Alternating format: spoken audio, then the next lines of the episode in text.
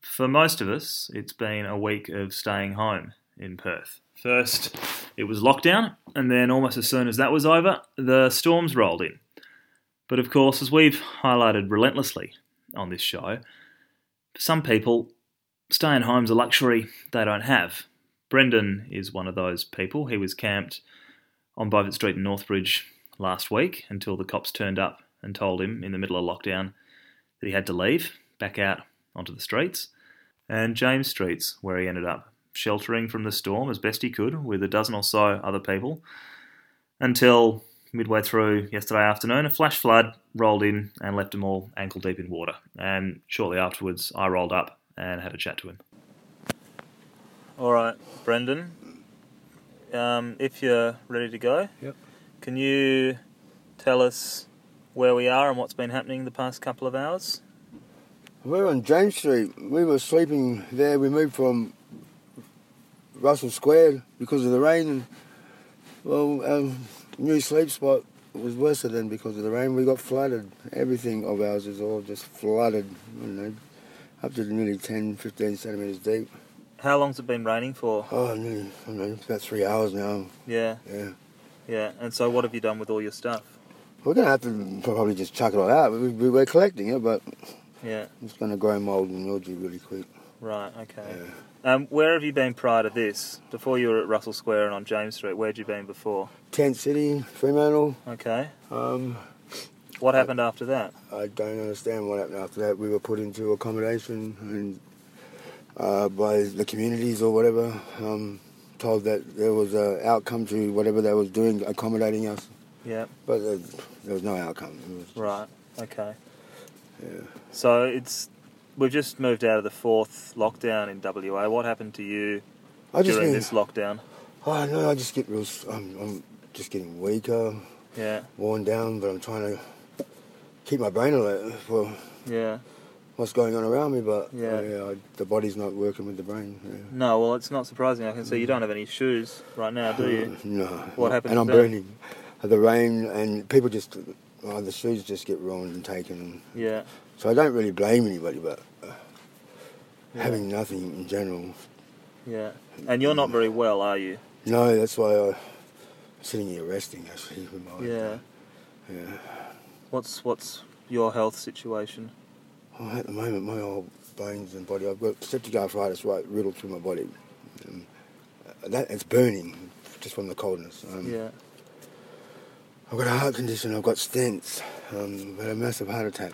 Um, uh, I take psychotic tablets. I, t- I take all different varieties of tablets. Uh, uh, is it easy to take your meds while you're on the street? oh no, no. You're breathing really heavily now. Are you all right? I'm just a little bit worn, worn down. It's, it's, each and every day is just, I'm getting worn more. I don't know. I don't do the energetic things I normally. Oh, last year anyway. Yeah, And that's only months of months of that's just went past and I, don't, I haven't got that energy for months ago. I okay. don't like the idea of it. And on a th- Thursday afternoon, I understand you'd been staying somewhere. Oh yeah, on Beaufort Street. Um, And what happened? we were told to move. Um, a couple of people that we s- all squat together is- with, um, some of them got mental disabilities, mental issues. It's a health problem. We don't know how to deal with their health problem, but they've got anger problems with that mental issue. They've got, we don't, I don't even know how to describe what, Yeah. what goes on. And so, where where were you staying on Beaufort Street? Can you describe it? It was a veranda of, of an accountancy place, Right. a building. It was like just a normal house, but we just Was the house occupied? no, it wasn't. It was empty. I think the building and the business shut down. Right. So you you were you were camped on that veranda. Yep. How Um, many of you? Oh, it used to get up to thirty there, Oh my goodness. um, but we don't. You'd only probably see about eight to ten during the day, and just Right. night time it would be just And why why were you on that veranda? Was there a particular reason? shelter. And a couple of the people that that, that I interact with in the group, they're a little bit mothery with me and my my sickness and my health, and Yeah. um, I don't like it. But I suppose if I didn't have them to push my brain and my dilemma, I, I wouldn't act or Yeah. Yeah, I wouldn't have energy anyway. Yeah. Of course. Yeah. And so then, what happened on Thursday? We got told to move because I, I wasn't there the previous night before to, to know what it, what exactly happened. Um, uh, Okay. Who told you to move? The police, like, yeah, I, I wasn't there when that happened either, but the information was they came back night time anyway at night, about, about between 8.30 and 9 and said we, we could follow through and have one more night as long as we left by the morning the next morning. But we moved out during that night, eh? Right. And and what have, have can you go back there? Unless maybe we've got to speak to the manager of the place, the place, the place, the person who owns and occupies it. you know, Yeah. Um, And, but that was, I mean, that was during the middle of lockdown last week, right? Did they offer you any I don't help think to we stay even on? got anything in the way of help with the lockdown. Um, that's maybe a word for prisoners. Um, Right. yeah, Yeah. um, we, we didn't get included in community lockdown, so Right. So while everyone else that's what it was, feels like anyway. yeah, how yeah. does it how does it feel to know that everyone else is staying at home? I can't wait to seriously end, end my, like, my this life. This is the most proxiest life to ever want to be born into this misery. Um, Yeah. Yeah, yeah, but I suppose it's mistakes. It's a it's a government mistake because they're supposed to. They took me when I was five, and nothing. There's no outcome to any any government issued welfare kid taken off. They, they just come back pushed out there, and are either criminals, jailbirds, no hopers. The government taught us to be that. Not state wards or kids in care. No hopers. That's what we ended up because there was no hope for us when we left that care. State ward for till we're 18, and then oh, what the hell? They set up for the rest of your life, uh, and they want you to be a baby and then a man and then leave. Didn't- Who gives a fuck about you?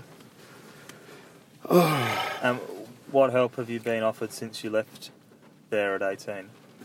Has No, the no, gov- has the whatsoever, government- really. I'm nothing whatsoever. Um, as soon as I, I runned away from there, I couldn't stand being there when I was 17, 10 and 8. Uh, and Anglicare. I went from a Catholic mission to an Anglican mission, uh, police, and they helped me when I was... Yeah. Uh, Yeah. I, I don't know what to say about religions, but yeah. And now you've got kids of your own, Yeah, I do. and you're you're still still yeah, out here and I, and I won't go, go anywhere near my kids or um, I, I, un until until I can better myself. I want them to see a good person, not this. I don't know. They, people think that moving onto the streets is a fun party way of living. try it, and try judging that that way. what would- what would it take for you to be able to better yourself so that you felt able to see your kids? Not again? die on the streets, and I've seen three people already in the last two years on these streets. And I mean, we're across the road from where one of them only like four or five months ago. And that was just a being cold, no rugs. Um, Was that someone you knew? quite well. That's um, that must be very hard to be forced to. Yeah, and, They back well, here. I used to come and check on him um, every at least second day, but uh, he had things under control. I it seemed to be, but uh, just not himself, I suppose. Same- My p- type of predicament. What what would make this easier for you? What I want a good night's sleep, a hot shower, and just med- to be uh, seen by medical and properly a full health assessment, heart check. This I can't go for my CTs on, uh, on this aneurysm. And I don't know. I've got a broken eye socket, mm, a bro- a fractured nose, and I can't even get that dealt with. And that's just from being assaulted three, four months, ago, three months ago. Yeah, I got kicked in the face. I don't know. Um, so you said that it was it's the government who left you in this predicament. If you could talk to them and ask them to do something for you, what would It's you? a stolen generation. It's because I was a part of that. I don't even know any of my culture, my family, or my way of. And I feel like an asshole because I got caught a fucking coconut most of my life, and I hate that bullshit. Mm. I I got no belief in culture type thing, and I should. I, I believe in my people, but whatever happened to the culture? 23 years ago, they published a report called Bringing Him Home. Do you feel like that applies to you? To the people you know? Probably, but I don't think it was bringing them home. It was taking them and dumping them. Chuck the responsibility somewhere else. Um,